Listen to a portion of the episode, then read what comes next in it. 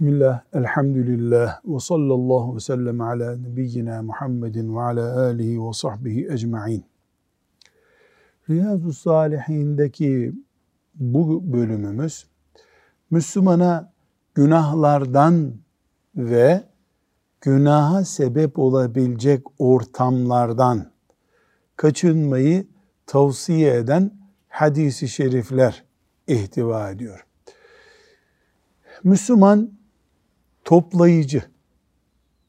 Bu dünyada topluyor. Günah topluyor, sevap topluyor. Hepimiz topladığımız şeyleri torbalarımıza koyup gidiyoruz. Bu gittiğimiz yer ahiret. Allahu Teala'nın huzuruna çıkacağız. Ve burada biz hesap vereceğiz. Hesabımız ne üzerinden olacak?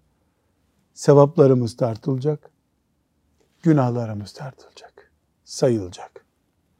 Kimin sevabı çoksa cennete girecek, kimin günahı çoksa cehenneme girecek. Allah mağfiret buyurmazsa. Mağfiret ederse Allah kurtulacak. Bu sebeple günah toplayanlar, sevap toplayanlar diye iki toplayıcı grubu var bu dünyada. Efendimiz sallallahu aleyhi ve sellem aman günah toplamayın, sevap toplayın diye öğüt verdi. Özeti budur. Kur'an-ı Kerim'de aman sevaplarınız çok olsun, sakın günahlarınızı çoğaltmayın diye ikaz ediyor. Bununla alakalı hadisi şerifleri okuyalım. İnşallah biz de kendimize ders çıkarırız. Önce Nur suresinin 15. ayeti var. Onu bir okuyalım. Siz bu iftira etme işinin önemsiz olduğunu sanıyorsunuz. Halbuki o Allah katında çok büyük bir suçtur. Yani mesele Efendimiz sallallahu aleyhi ve sellemin hanımı, anamız Ayşe radıyallahu anhaya iftira ile ilgili konunun devamında geliyor ama her halükarda iftira etmeyi ya da herhangi bir haramı siz küçük zannediyorsunuz. Söylediniz çıktı. Ağzınızdan çıktı gitti. Zannediyorsunuz. Allahu Teala bunu büyük görüyor. Haberiniz olsun. Neden Allah'ın büyük gördüğü önemli? Çünkü hesap Allah nasıl görüyorsa ona göre olacak. Ben bunu küçük zannediyordum deyip küçük bir birimle ödemeyeceksin bu hesabı. Allah büyükse büyük diyecek. Küçük görüyorsa Allah küçük olacak.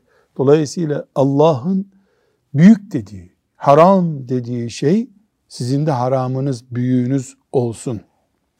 Fecr suresinden bir ayet, 14. ayet ikaz lambası gibi önümüzde duruyor. Çünkü Rabbin her an görüp gözetmektedir. Rabbin her an görüp gözetmektedir. Mümin böyle iman eder.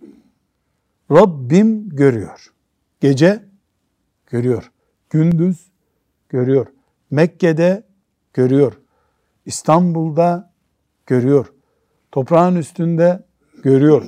Denizin altında görüyor. Evin içinde görüyor. Bahçede gör. Hep görüyor Allah. Hep görüyor. Dolayısıyla Allah görüyorsa, mümin de bu şuurla yaşıyorsa dikkat eder. Eğer mümin sanki Allah hiç görmüyormuş gibi rahatsa bu bir iman meselesi, takva meselesi ve bir tehlike bu. 589. hadisi şerifi okuyalım. Nu'man İbni Beşir radıyallahu anhuma Resulullah sallallahu aleyhi ve sellemi şöyle buyururken dinledim dedi. Helal olan şeyler belli, haram olan şeyler bellidir.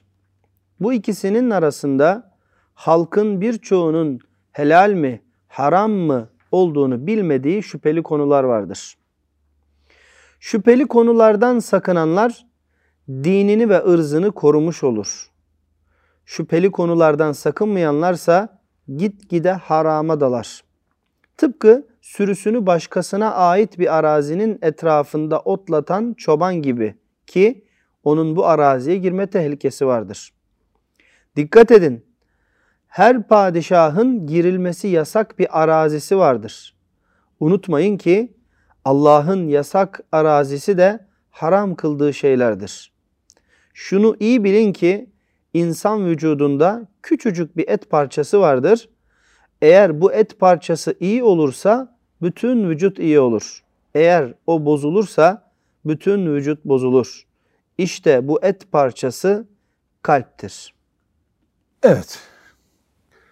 Bu hadisi şerif Bukhari'nin, Müslim'in, Ebu Davud'un, Tirmizi'nin, Nesai'nin, İbn Mace'nin rivayet ettiği bu hadisi şerif çok meşhur ve Resulullah sallallahu aleyhi ve sellemin büyük vasiyetlerinden birisidir. Mesele şöyle özetlenebilir bu hadiste anlatılan. Bir, İslamiyet'in yani Müslümanım diyen insanın haramlar diye bir listesi var. Helaller diye de bir listesi var. Haramların listesi kalabalık değil. Yüz tane olmaz. Gerisi hep helal. Alkol, zina, kumar, faiz, hırsızlık, yalan, gıybet, nemime yani dedikodu ve benzeri. Cünüp gezmek, namaz kılmamak bunlar haram dediğimiz şeyler. Bunlar belli. Helaller de belli. Bir. iki.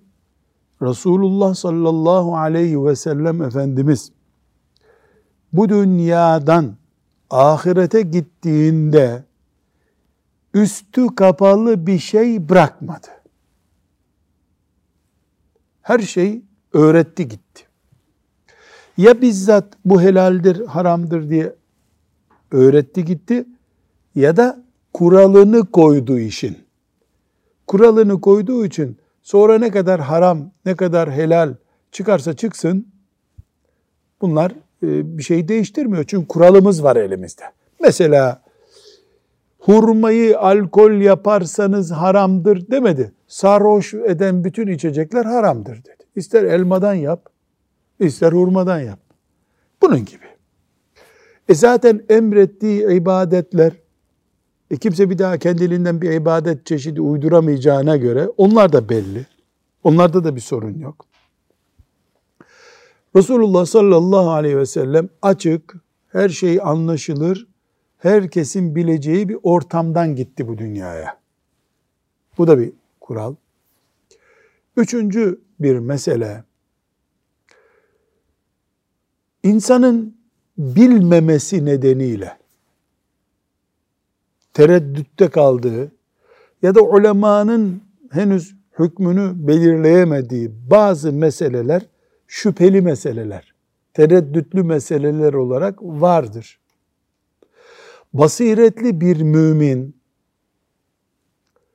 bu tereddütlü noktalardan uzak duran mümindir. Evet Allah haramları belirledi, helalleri belirledi ama senin açından bu halala da uymuyor, harama da uymuyorsa uzaktır.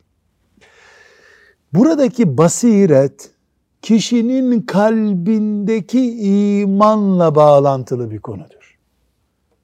Kalbinde ne kadar iman varsa o kadar sen şüpheli şeylerden uzak durabilirsin.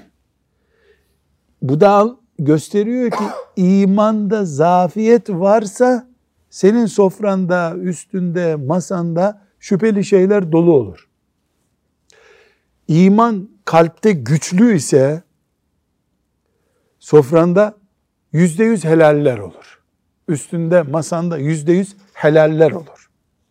Onun için helal bellidir, haram bellidir hadisi şerifini kapatırken Efendimiz sallallahu aleyhi ve sellem kalple kapatıyor. Çünkü ortada tereddütlü konular var. İnsanın dini ve namusu bu tereddütlü konulara girmemeyi gerektiriyor. E insan o tereddütlü alanlara şüpheli araziye dalmak gibi alanlara girmemesi için kalbinde kuvvetli iman olması lazım. Bu kuvvetli iman ne yapacak? Müslümanda din hassasiyeti oluşturacak. Muruet yani şahsiyet güçlülüğü oluşturacak. Töhmet altında bırakacak şeylerden uzak duracak. Bunların hepsi için ne gerekli? Kalpte iman oluşması gerekiyor. Peki burada bir başka başlık açalım. İnsanlar harama bugün karar verip hemen düşüyorlar mı? Hayır. Mesela zinayı örnek alalım. Hayatında hiç ilgisi yoktu. Saat 14'ü 3 geçe anında haram zinaya düştü. Öyle olmuyor bu. Gözünü koruyamıyor.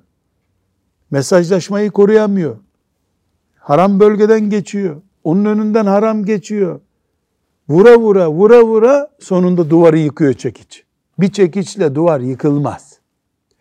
Bu da neyi gösteriyor Efendimiz sallallahu aleyhi ve sellem şüphelerden uzak durun, mesafeli durun derken yani basit gördüğünüz öncül hazırlıkları haramın sonunda sizi içine çekecek dikkat edin. Dolayısıyla zinadan mesela zinaya örnek verdik.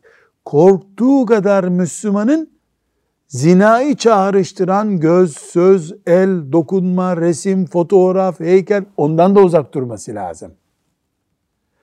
Yani zinadan korkup zinaya davetiye çıkaran şeylere e, vurdum duymaz davrandığı zaman Müslüman zarar eder. Bu sebeple de alimler Allah onlardan razı olsun derler ki sen Allah'a asi olacağın bir günah işlediğin zaman büyük küçük büyük mü günah, küçük mü günah bakma. Kime doğru baş kaldırdığına bak. Sen Allah'a doğru baş kaldırıyorsun bir defa. Yani Allahu Teala'ya baş kaldırdığına göre sen e, o zaman yarın büyük günah rahat işlersin. Çünkü bir kere diklenmeye maazallah hazır oldun. Bu sebeple Müslümanın temel hayat politikası Müslümanın bu hadis-i şeriften öğrettiği, öğrendiğimiz temel hayat politikası din ve namus gibi konularda ihtiyatlı hareket etmektir. Ticarette ihtiyatlı hareket etmesen paranı kaybediyorsun. Bunun yenisi var. Dinde ve namusta ihtiyatlı yani kendini güvene alarak hareket etmediğin zaman kaybettiğin dinin oluyor. Kaybettiğin namusun oluyor. E yenisi yok bunun. Bu önemli bir konu. Burada bir başka konu da Efendimiz sallallahu aleyhi ve sellem hayatın içindeki haramlardan söz ederken iç organlardan biri olan kalbe işaret ediyor. Demek ki bizim iç mekanizmamız, kalbimiz, vicdanımız berrak olduğu zaman bu dışımıza yansıyor. Aksi de öyle oluyor.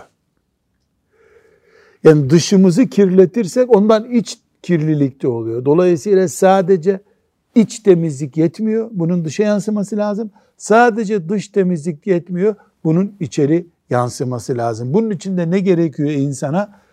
Önünü aydınlatacağı nur gerekiyor. Bu da ilimdir. Hangi ilim? İşte ilmuhal bilgisi. Ne haramdır ne de helaldir. Hangisi şüpheli şeydir. Bunu bilmeyince insan karıştırır helal haram düşer maazallah. Bu sebeple e, bu noktalardan görüyoruz ki okuduğumuz bu hadisi şerif pek muhteşem. Efendimiz sallallahu aleyhi ve sellemin hayatımızı aydınlatan e, eğitim malzemelerinden bir tanesi. Helal belli, haram belli, arasında şüpheli şeyler vardır. E, iffetini ve dinini korumak isteyen şüpheli şeylerden uzak dursun. Sallallahu aleyhi ve sellem Efendimizin nasihati. Bir sonraki hadisi şerife geçebiliriz. 590. hadisi şerif. Enes radıyallahu anh'ten rivayet edildiğine göre Peygamber sallallahu aleyhi ve sellem yolda bir hurma buldu ve bu hurmanın sadaka olması ihtimalinden korkmasaydım onu yerdim buyurdu. Bir daha oku Salih Hafız'ım. Peygamber aleyhisselam yolda bir hurma buldu. Hurma. Hurma neye deniyor? Mücevher mi? Yok hocam. Erik gibi Küçücük bir bir bitki meyve. değil mi? Evet. Küçücük bir meyve. Yolda buldu. Zaten ağaçlar Medine'de hep hurma düşürüyor. Onu yiyecekmiş de niye yememiş? Hurmanın sadaka olması ihtimalinden kork. Yani zekatını götüren bir adamın yani aldı zekatını götürüyor. Hurmanın zekatını götürüyor. Yolda düşürmüş olabilir. Peygambere sadaka haram. Peygamber sadaka yemiyor. Sadaka yemeyince peygamber sad aleyhissalatü vesselam bu halbuki yolda yüzde bir ihtimal onun sadaka olması olsun. Günahtan ne yapıyorsun? Bu orana varıncaya kadar kaçırıyorsun kendini. Buna ne deniyor? Vera deniyor. Vera. Takva yüzeysel haramdan kaçınmanın adı. Onu bir adım daha yukarı götürdün mü onun adı vera oluyor. Peki burada biz bir hüküm konuşalım. Yolda bulunan şeyi yemek caiz. Mesela onu biz bulsaydık caiz miydi? Caiz. Bize haram değil hocam. Sadaka da haram değil. Ağaçtan düşmüş bir meyveyi bahçeye girip tellerden atlayıp aldın mı caiz değil. Ama yola düşmüş meyveyi almak caiz. Çünkü yolda onu zaten geçen oradan geçen bir koyun yiyecek vesaire. Ama adam çit çevirmişse oradan e, bir meyveyi alıp yani bahçenin içinden almak caiz değil. Veya bahçe dediği yerden adamın. Bu hadis-i şerif bize ne öğretiyor? Sallallahu aleyhi ve sellemin bizzat kendisi üzerinden titiz Müslüman olmak gerekiyor. Neyine gerek? Onu yemesen acından mı öleceksin? Yemeği ver bunu. Titizlik, vera hali, daha üstün, daha kaliteli, Allah'a daha yakın olma hali Müslümana tavsiye ediliyor demek ki. Bir sonraki hadisi şerife geçelim. Nevvas İbni Sem'an radıyallahu anh'ten rivayet edildiğine göre Peygamber sallallahu aleyhi ve sellem şöyle buyurdu. İyilik güzel ahlaktan ibarettir. Günahsa kalbini tırmalayıp durduğu halde insanların bilmesini istemediğin şeydir. Bu hadisi şerif Resulullah sallallahu aleyhi ve sellem Efendimizin cevami'ul kelim az kelimeyle çok anlam ifade eden sözlerinden biri. Muhteşem bir şey. Kötülüğü tarif ederken iki ölçü öğretiyor. İçini kemiriyor, insanlardan gizlemeye çalışıyorsun. Tabi insan için konuşuyoruz. Cana kıya kıya kıya gelmiş birisinin gizleyecek bir şey yok ki ondan zevk bile alıyor.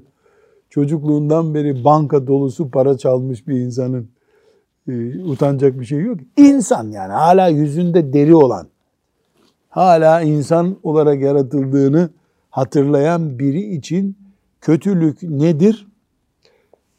İçini kemiriyor. Bunu yapmayacaktık diyor. Üzülüyor. Keşke kimse görmemiş olsaydı. İnşallah kimse görmemiştir diyorsun. Peki buradan ne öğreniyoruz? Kitapta yazıyor mu bu kötü diye sormaya bile gerek yok. Vicdanına bir bak insansan, Müslümansan. Bu vicdanın sana bu bu yapılmayacaktı. Hiç iyi olmadı. Mesela senin çocuğunun yerine koy o çocuğu döver miydin onu? Gibi bir örnek. Mesela arabayı buraya park ettin. Birisi senin evin önünde bu şekilde park etse kabul eder miydin? Gibi sorular. Bu ölçü Efendimiz sallallahu aleyhi ve sellemin mübarek ağzından çıkmış muhteşem bir ölçü. İçini kemiriyor, gizlemek istiyorsun. Buna ne diyoruz? Günah diyoruz. Bunlardan uzak yaşayanınkine de ne deniyor? Ahlak deniyor. Bir sonraki hadis-i şerife 592. hadis-i şerife geçelim. Vabisa İbni Ma'bed radıyallahu anh'ten rivayet edildiğine göre şöyle dedi. Resulullah sallallahu aleyhi ve sellemin huzuruna varmıştım. Bana iyiliğin ne olduğunu sormaya mı geldin buyurdu. Evet dedim. O zaman şunları söyledi. Kalbine danış. İyilik nefsin uygun gördüğü ve yapılmasını kalbin onayladığı şeydir.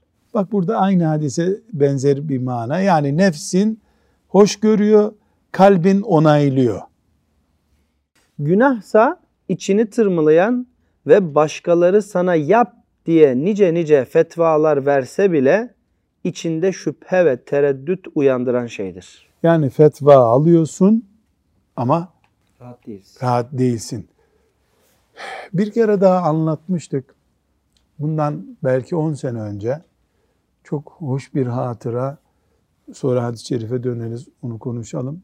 Allah ona rahmet etsin. Bir nene bir gün getirdiler. Kadının iki çocuğu iki e, koluna girmişler.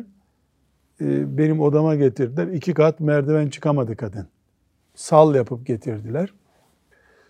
Babam hastalanıp taşınınca daha önce babama sorarmış fetvalarını. Geldi. Tikikli yani 80'in üstünde yaşı var. Şeker, e, kolesterol, kalp, damar tıkanıklığı bir sürü hastalıkları var. Yani ölümden alıp gelmişler kadını. Dediler ki e, babanız bu kadıncağıza annemize yani cevap veriyordu. Onu bulamıyoruz. Telefonla da konuşamıyor. Siz bunu sorun. Buyur nene dedim. Dedi bunlar beni bir gavur doktora götürdüler dedi. Bana oruç tutmayacaksın sen bu sene Ramazan'da dedi dedi. Başka doktora götürün diyorum dedi. Başka doktor yok burada diyorlar. O doktoru dinleyecek miyim ben? Ama söylerken zaten kadının çenesi hareket etmiyor. Belli ki yatalak kadın. Kadının tipini görmüşüm. Bir deri bir kemik. Hastalıklarını söylediler bana. Astım bile var kadında mesela. Yani onun oruç tutması mümkün değil. Dedim sen doktorun sözüne uy. Bu sene oruç tutma. Bu çocukların da fidyesini versinler. İnşallah sen e, iyileşirsen yine tutarsın. Döndü çocuğuna duymadı dedi ki ne diyor dedi. Böyle sert bir şekilde. O da ona dediklerimi birazını tekrar etti. Çoğunu anlayamadı. Oruç tutma mı diyor bu da dedi. Evet dedi çocuk. Beni Müslüman bir hocaya götürün o zaman dedi. Allah rahmet eylesin kadıncağıza. Yani Salih Hoca kalp bu işte. Kadın ne elif cüzü biliyor, ne bir şey biliyor. Ama Allah emretti oruç bozulmaz. Mezarda bozulur oruç. Düşünüyor kadıncağız. Bu temiz kalp rahatsız oluyorsa bir şeyden o günahtır. Bu kalp Allah'ın izniyle bu kadına sen müstehcen veya anormal bir film seyrettirebilir misin televizyonda sadece? Bu kadın namaz kaçırabilir mi sence? Yani kadın doktor takmıyor hadi. E, ecel, eceliyle boğuşurken ona oruç tutmayabilirsin diyen hocayı dinden attı. Allah rahmet eylesin. Yaşamadı ondan sonra. Yani o Ramazan'ı bitiremedi kadıncağız. Ama o imanına e, Allah rızası için şahit olduk. Yani bu muhteşem bir şey. Belki de öyle yaptığı için yani vebale bile girmiş olur. Fakat niyet tertemiz tabi. Keşke hep veballer öyle olsa. Ama fıkıh, bizim fıkhem baktığımız pencereden kadının yaptığı caiz mi? Değil, bedenine zarar veriyor. Fakat niyet nasıl bir niyet? Sahabe niyeti. Sahabe kafası. Keşke yani cahil kalsa insanlar, hep cahil olsak da o takva, o Rabbimizin şeriatını taviz vermeden devam ettireceğiz anlayışımız olsa. Bu sahabinin e, Vasibe radıyallahu anh'ın anlattığı meseleye gelince Efendimiz sallallahu aleyhi ve sellem sen kalbine bak diyor. İyiliği ve kötülüğü kalbine sor sen diyor. Burada e, kalbine sor derken yani Allah senin kalbine ilham eder bunu diyor. Değil mi? Yani ilham ne demek? Allah'ın kulunun kalbine iyi mi, kötü mü diye his vermesi demek. Bu peygamberlerde olduğu zaman buna ne diyoruz biz? Vahiy diyoruz. Peygamber sallallahu aleyhi ve sellem bunu kötü görüyorum deyince onu ona kim dedirtiyor? Allah dedirtiyor. Dolayısıyla Peygamber aleyhisselamın kalbine ilham geldiğinde bu Allah'tan geliyor. Bu yüzde yüz bağlıyor mu bütün insanları? Peygamberlere geldiğinde vahiy kesinlikle masum olduğu için peygamber yani hata yapmaz olduğu için peygamber benim kalbime böyle doğuyor dediyse Kur'an'da yazıyor gibi kabul ettik onu biz. Çünkü bazı ayetler böyle geldi Efendimiz sallallahu aleyhi ve selleme. Ama peygamber aleyhisselamın dışında ne kadar büyük insan olursa olsun birisi onun kalbine gelen ilhamlar dini bir hüküm olmaz. Ama şu gözlük bana iyi midir, kötü müdür düşünürken veli bir zat için kalbine ilham gelse bu sana daha fazla gözünü bozacak dese onun kendisini bağlar o. Almaz bunu. Fakat dini bir hüküm olmaz. Filan veli zatın kalbine böyle gelmişti. Dolayısıyla bize bu haramdır diyebilir miyiz? Diyemeyiz. Peygamber için olsaydı aynı şey derdik. Bitti. Buradan tabii ince bir kural çıkıyor. Demek ki hak ve batıl, iyi ve kötü, hayır ve şer gibi konularda müminin basireti olması gerekiyor. Sana hoca olur ya zararı yok dese bile senin kendine ait bir basiretin olması lazım. Alim olmak başka şey, basiret sahibi olmak başka şey bütün müminler basiret sahibi olması lazım. Bu basiret nasıl elde ediliyor peki? Herhangi bir kitap okuyarak basiret elde edin. İman güçlü oldukça işte bu nene misalini niye? Nerede basiret var? Ölümüme üç gün kalmış ben niye orucu bozayım diyor. Bana Müslüman hoca bulun. De, dedi gitti. Hiç selam kelam yok ondan sonra. Selam da vermedi gitti. Bir basiret yani ileriyi görüş bunun cennete, cehenneme hangisine yarayacağını anlamak bir basiret türü. Mübarek bir hadisi şerif okuduk. Allahu Teala amel etmeyi de bize nasip eylesin. 593. hadis-i şerife geçelim Salih Hafız. Ebu Sirva Ukbe İbni Haris radıyallahu anh'ten rivayet edildiğine göre kendisi Ebu İhab İbni Aziz'in kızıyla evlenmişti. Bu olay üzerine bir kadın çıka geldi ve ben Ukbe'yi de evlendiği kadını da emzirmiştim dedi. Ukbe isimli bir zat bir kadınla evleniyor. Sonra bir yaşlı nene geliyor. Bu Ukbe ile karısını ben evlendirdim diyor. Emzirdim. Şey, emzirdim diyor. Yani bu durup dururken çıkıyor ortaya. Evet. Ukbe o kadına ben emzirdiğini bilmiyorum. Beni emzirdiğini bilmiyorum. Üstelik bunu bana hiç söylemedin dedi. Sonra da bineğine atlayıp Resulullah sallallahu aleyhi ve selleme danışmak üzere Medine'ye gitti. Oraya varır varmaz meseleyi Peygamber aleyhisselama açtı. Allah'ın Resulü sallallahu aleyhi ve sellem madem ki böyle deniyor o kadınla nasıl evli kalabilirsin buyurdu. Ya. Ukbe ile karısı ayrıldı ve kadın bir başkasıyla evlendi. Olayı bir de bir daha özetleyelim. Ukbe evleniyor. Hangi kadının adı ne? Yani adı Ebu İhab İbn Aziz'in kızı deniyor. Adı yok hocam burada. Kadının biriyle evleniyor. Adı önemli mi? Değil. Değil. Bir kadın geliyor, ben ikinizi de emzirmiştim diyor. Yani ne oldular? Siz süt kardeşsiniz. E kadının bir belgesi yok elinde. Emzirdim dedi gitti. Bunu kasıt için yapmış olabilir. Kafası sulanmış bir kadındır. Öyle hayal görüyordur atmıştır. Bahşiş almak için bunu yapmış olabilir. Müslüman ne yapıyor?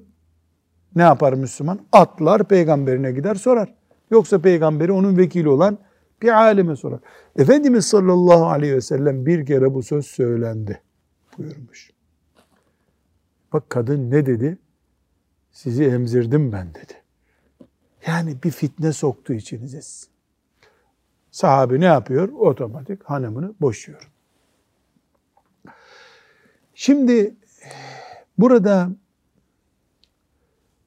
sahabi özellikle Allah onlardan razı olsun tabi her şey daha takva, daha tedbirli, daha Allah'a yakın olan, haramdan daha uzak olan mantık üzerine olunca tak gitti. Halbuki Efendimiz sallallahu aleyhi ve sellem kesin onu boşayacaksın diye talimat vermedi. Bu işe bir kıvılcım yakıldı dedi. Burada biz soru sormayı, sorulan, alınan cevaba e, itaat etmeyi, hemen uygulamayı örnek olarak görüyoruz. Bu sahabi nasıl kalkıyor? Sonra giderim demiyor. Hemen gidiyor Peygamber sallallahu aleyhi ve selleme e, meseleyi soruyor. Yolculuk yapıyor bunun için. E, Müslümanın şüpheden uzak durması gerekir. Dedikoduya e, yani insanların laf üretecekleri şeylere prim vermemesi gerekiyor. Bunların hepsini öğreniyoruz. Fıkıh olarak da burada bir mesele var. Hanefi mezhebine göre konuşacaksak, burada kadın geldi. Ben ikinizi de emzirdim, siz süt kardeşsiniz dedi. Otomatik. Buradaki nikah yok o hükmünde. Kardeş kardeş evlenmez çünkü. Ama e, bir kadının böyle dedi diye o nikah kalkıyor mu? Kalkmıyor. Emzirme ile ilgili konularda malla ilgili şahitlik standartları geçerli. Malla ilgili şahitlikler nasıl şeriatımızda Salih? İki erkek veya bir erkek, iki bir kadın. erkek, iki kadın. Üç kişi. Evet, böyle diyecek. Mesela e, o e, kadınla beraber bir kadın daha gelseydi ve o kadının kocası da evet ben de biliyorum bizim eve getirmişlerdi deseydi bu geçerli. Peki bu sahabi ne yaptı? Vara yaptı. Konumuz ne bizim?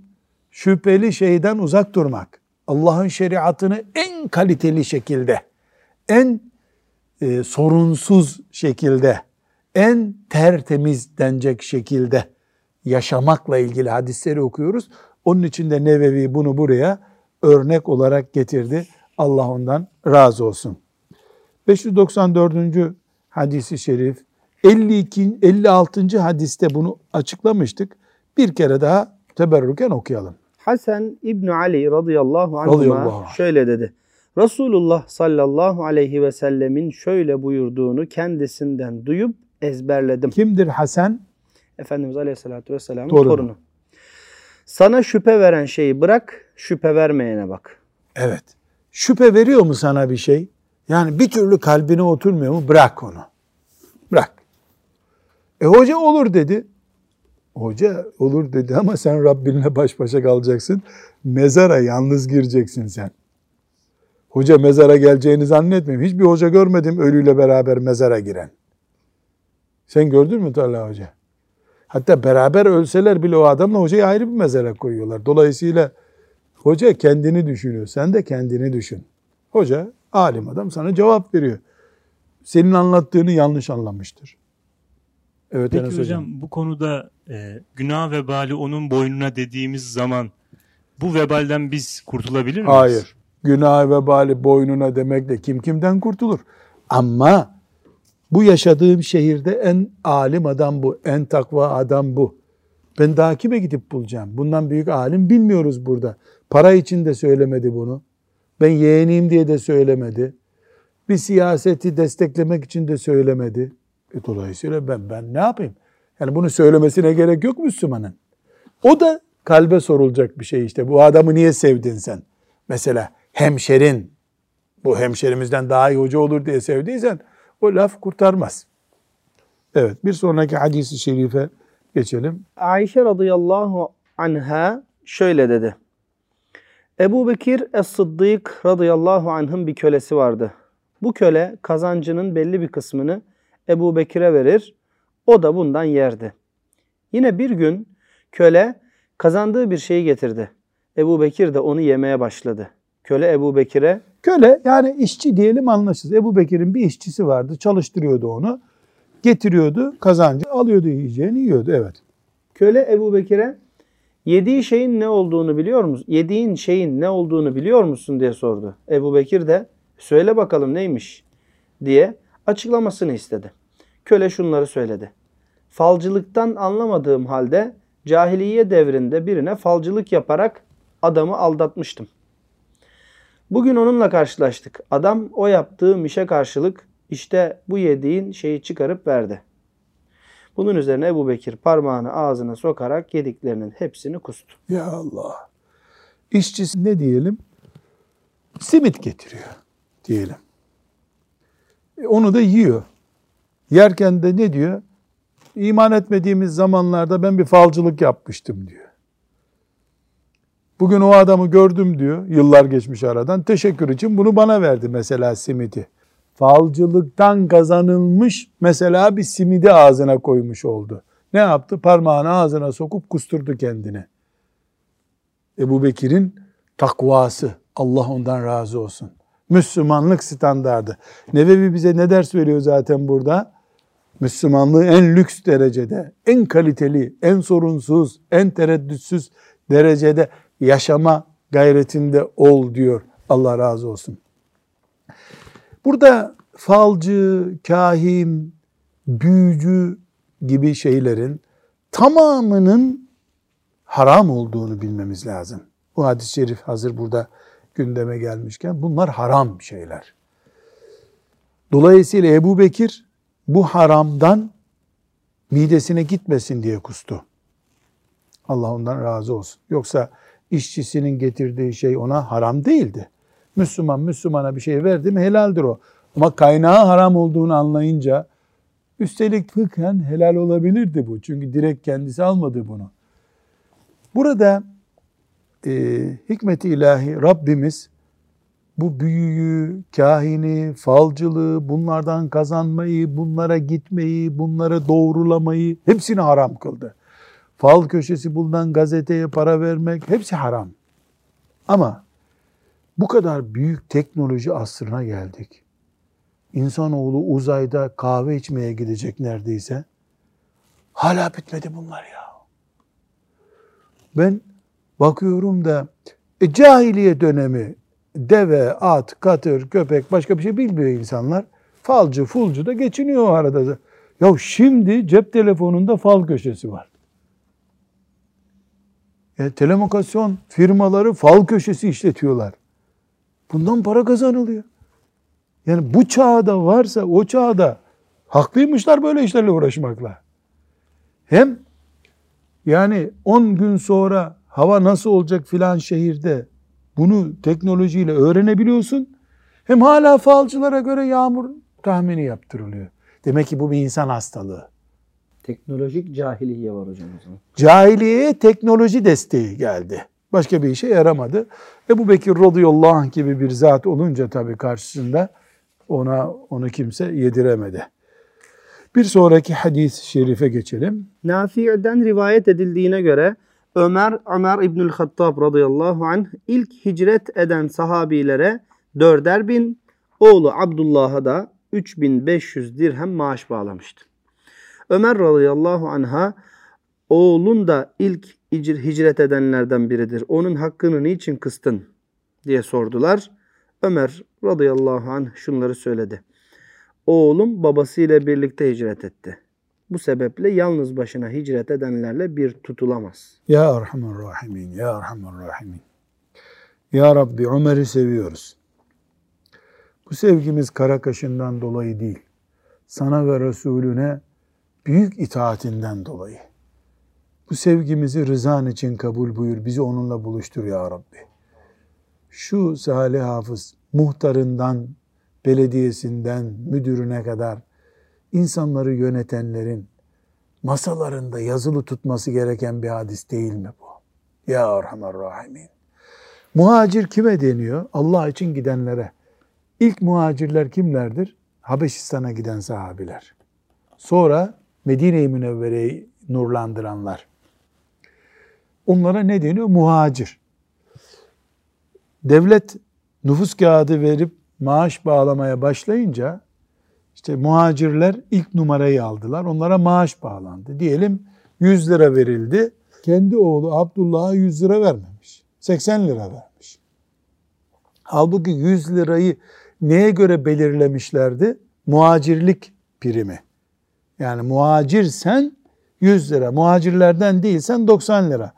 E, e, Abdullah'ın primini niye düşürdün demişler. Maaşını niye düşürdün? O benim elimden tutup geldi. Kendi iradesiyle hicret etmedi demiş. Ya bu ne acayip bir anlayış ya. Diğerleri ise Allah için yüzde yüz iradelerini kullandılar. Böyle bir şeyin fıkıhta yeri yok. Böyle bir emri yok Efendimiz sallallahu aleyhi ve sellem. Ayetlerde böyle bir ayrıntı yok. Ama olur ki oğluma da verdiğim parayı ya hak etmediyse çünkü ben ona hadi oğlum hicret ediyoruz dedik 12 yaşında çocuktu. Hicret et veya 11. 11, 12, o 3 yaştan birindeydi. Hicret etti. Medine babası gitmeseydi gelmeyecekti düşündü. Halbuki İslamiyet'te niyetleri Allah'a havale etmek var. Ömer'in nesi ortaya çıktı? Vara, takva dediğimiz Allah ondan razı olsun büyük ağırlığı ortaya çıktı. Keşke e, yani Ömer'in bu hak meselesi olunca evlat tanımayan mantığı bugün siyasete girerken yemin meselesi olsaydı. Ömer gibi yapacağına yemin et. Teklif edilebilir mi Salih Hoca bu? Doktorların bir yemini var ya hocam onun gibi teklif edilir. Ömer yemini diye. Çok da güzel olur yani. Yani buna uymadığın zaman da vatan haini kabul edileceksin. Ya bunu teklif etsek e, naneyi yeriz. Bunu teklif etmek bile suç şimdi. Ama Ömer radıyallahu anh'la ilgili kitaplarda bir mesele var. Mesela bir yasaklama getiriyor. Bundan sonra işte ne yapmayacaksınız? Develerinizi mescidin duvarına bağlamayacaksınız. Bağlarsanız ceza veririm diyor ya. Bunu ilan ettiği zaman evine gidiyormuş. Bana bakın diyormuş. Gelinlerini, oğullarını topluyor. Millete böyle bir yasak getirdim ve ceza olarak size 100 lira ceza veririm dedim. Sizden biriniz yaparsa 200 lira ceza vereceğim size ona göre dermiş. Ömer'in ailesi bu kanuna uymazsa ben insanlardan nasıl hak talep edeceğim? Ömer Müslümanlığı diye bir Müslümanlık anlamamız lazım bizim. Vesselam. Bir hadisi şerifimiz daha var. Onu da okuyalım. 597. hadis-i şerif. Atiye İbni Urve Es-Sa'di radıyallahu anh'ten rivayet edildiğine göre Resulullah sallallahu aleyhi ve sellem şöyle buyurdu. Bir kul günaha girerim korkusuyla yapılması sakıncalı olmayan bazı şeylerden bile uzak durmadıkça müttakiler derecesine çıkamaz. Müttakiler kim? Kur'an-ı Kerim'in en başındaki hudellil muttakin, takva üzere yaşayanlar. O düzeye gelmek için ne yapmak lazım? Helalleri bile filtre edip kullanmak lazım. Helal olsun. Neyine gerek dikkat et. Mesela su içmek helal ama bir kova içiyor muyuz helal, helal diye? Bir bardak içiyoruz. Bak filtre ediyoruz iştahımızı. İnsan eğer takvayı vera düzeyine taşıyacağım, takva üstü bir mücadele yapacağım diye düşünemezse şeytan onu bir yerden bulup yeniyor. Şüpheli şeylere düşürüyor. Şüpheye düşen de ahiretine zarar veriyor. Özellikle de burada önemli bir mesele aile hayatını dizayn ederken bu anlayışa sahip olmak gerekiyor. Rabbim muayenimiz olsun. Bu şekilde yaşamayı bize nasip etsin. Ve sallallahu aleyhi ve sellem ala seyyidina Muhammed ve ala alihi ve sahbihi ecma'in velhamdülillahi rabbil alemin.